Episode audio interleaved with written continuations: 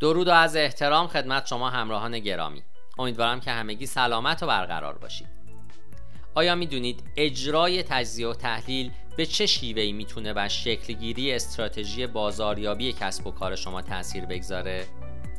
من دکتر علی ناصر حجتی هستم و می‌خوام در این پادکست به پاسخ این پرسش مهم بپردازم. لطفا با من همراه باشید.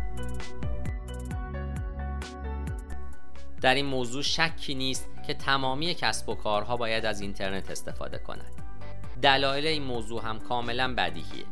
کسب و کارها باید از طریق خدمات آنلاین و افزایش حضور دیجیتالی خودشون محصولات خودشون رو در معرض دید افراد بیشتری قرار بدن. با این وجود صرف اون که از یک وبسایت استفاده کنید دلیلی بر اون نخواهد بود که استفاده بهینه ای از اینترنت دارید. در واقع شما باید به منظور بهینه سازی این موضوع از بازاریابی دیجیتال استفاده بکنید.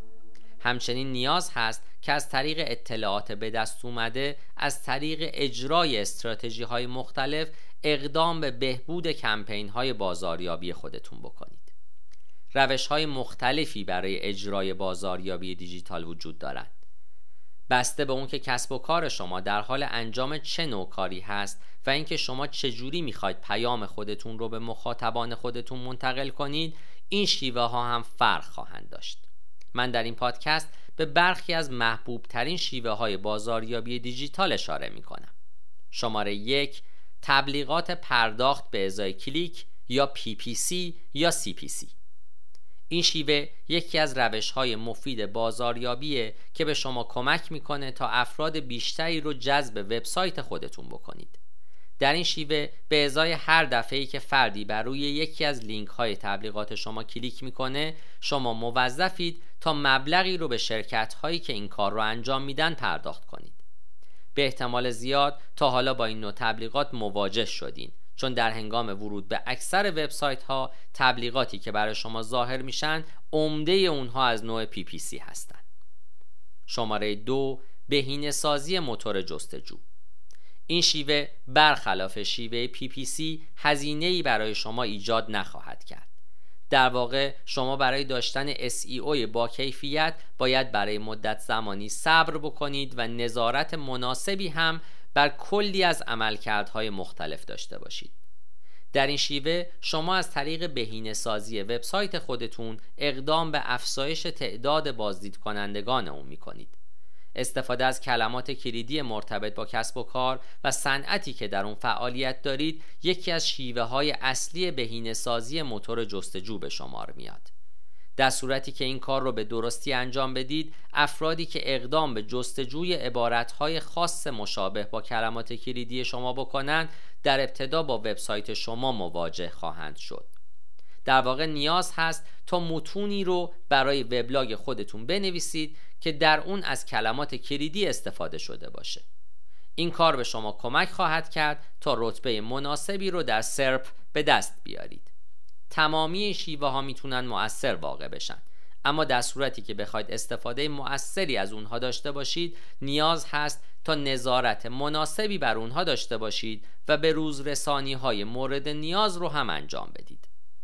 شماره 3 بازاریابی رسانه های اجتماعی.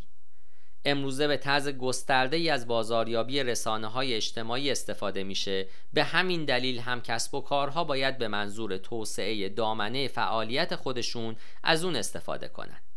یکی از شیوه های انجام این کار استفاده از تبلیغات پرداختی در رسانه های اجتماعی مثل اینستاگرامه. از طرف دیگه زمانی که از social media marketing استفاده می کنید در واقع در حال افزایش حضور خودتون در این کانال ها و برقراری ارتباط با مخاطبان خودتون هستید. شما هم قادر خواهید بود که به سوالات مشتریان خودتون پاسخ بدید و هم می‌تونید محصولات جدیدی رو که می‌خواید به فروش برسونید تبلیغ کنید. رسانه های اجتماعی از پلتفرم ها و اپلیکیشن های مختلفی تشکیل شدند و به همین دلیل نیاز هست تا در گام اول این موضوع رو بررسی کنید که کدوم یک از اونها می‌تونن برای کسب و کار شما مفیدتر باشن. حالا وقت اون رسیده که به شیوه پیگیری و نظارت بر نحوه عملکرد بازاریابی بپردازیم. استفاده صرف و ساده از شیوه هایی که در این پادکست ذکر شد یک موضوعه و استفاده بهینه از اونها یک موضوع دیگه است. بسیاری از کسب و کارها تصور می‌کنن که استراتژی های بازاریابی به معنای نوشتن ایده های خودمون و چسبوندن این ایده ها به دیواره. اونها فکر می‌کنن که با نگاه کردن به این کاغذها و یافتن چیزی که تصور می‌کنن به نفع اونهاست در حال تعیین استراتژی های بازاریابی هستند. اما اگه به دنبال موفقیت هستین نیاز هست تا نهایت استفاده را از تجزیه و تحلیل ببرید این کار به شما کمک می‌کنه تا متوجه بشید که کدوم یک از استراتژی های بازاریابی به کار شما میاد و تأثیر بهتری بر کسب و کار شما خواهد گذاشت. تجزیه و تحلیل بازاریابی به معنای مطالعه تمامی داده هایی هست که از طریق اجرای تاکتیک های مختلف بازاریابی جمع آوری شدند. کسب و کارها از تجزیه و تحلیل به منظور تعیین مؤثرترین استراتژی های بازاریابی درک الگوهای رفتاری مصرف کننده ترجیحات هر منطقه علائق مشتریان و غیره استفاده می کنند. در دنیای امروزی که فعالیت در بستر دیجیتال حرف اول رو می‌زنه داشتن درک روشنی از تجزیه و تحلیل بازاریابی بسیار حائز اهمیته مشتریان امروزی نسبت به انتخاب رسانه ها و برند هایی که می‌خوان با اونها تعامل داشته باشن حساس تر شدن. با توجه به این نکات میشه گفت که امروزه اهمیت درک دقیق تجزیه و تحلیل و استفاده صحیح از اون نسبت به سایر دوره های دیگه مهمتر شده. همچنین نیاز هست تا از این موضوع مطمئن بشید که تبلیغات شما در کانال های مناسبی نمایش داده میشن. لطفا این موضوع رو بررسی بکنید که زمانی که کسب و کارها در حال تجزیه و تحلیل داده ها هستند به دنبال چه چیزهایی میگردند؟ وقتی که شرکتی از تجزیه و تحلیل داده ها استفاده می‌کنه به دنبال مطالعه موارد مختلفیه. بسته به اهدافی که این شرکت ها به دنبال اون هستند این موارد هم متفاوت خواهند بود. من در این پادکست به برخی از محبوب ترین اونها می‌پردازم. کدوم یک از کمپین های آنلاین باعث افزایش ترافیک و تبدیل میشن؟ برای اون که از موثرتر بودن بازاریابی خودتون مطمئن بشید نیاز هست تا به بررسی این موضوع بپردازید که کدوم یک از کمپین های بازاریابی آنلاین شما بیشترین میزان جذب رو به همراه داشتن. این موضوع باعث میشه تا در آینده زمانی که تصمیم به اجرای دوباره کمپین بازاریابی بگیرید اون کمپینی رو انتخاب کنید که شما از به وجود اومدن نرخ بالای تبدیل در اون مطمئن هستید. برای انجام این کار باید تمامی کانال ها و بسترهایی که در اونها تبلیغی رو اجرا کردین رو زیر ذره بین ببرید و اونها رو بررسی کنید. موقعیت مکانی بازدید کنندگان رو تعیین کنید. یکی از مزایای داشتن حضور آنلاین مؤثر اون هست که می‌تونید دامنه مخاطبان خودتون رو گسترش بدید و برای مشتریانی که در سراسر جهان هستند بازاریابی بکنید. شما می‌تونید از تجزیه و تحلیل به عنوان ابزاری برای تعیین موقعیت مکانی مشتریان خودتون استفاده کنید. می‌تونین از این اطلاعات در زمینه هایی که خدمتتون عرض می‌کنم استفاده کنید. ابتدا در صورتی که تبلیغات شما به افرادی نمایش داده میشن که معمولا به اونها خدماتی ارائه نمیدین می‌تونین تبلیغات رو به نحوی تنظیم کنید که هدفمند بشه و در معرض دید افرادی قرار بگیره که می‌تونن با تجارت شما تعامل داشته باشن. و از طرف دیگه اگر ترافیک زیادی رو از یک منطقه خاص دریافت می‌کنید می‌تونید به منظور برجسته شدن اقدام به گسترش کسب و کار خودتون در اون محدوده بکنید.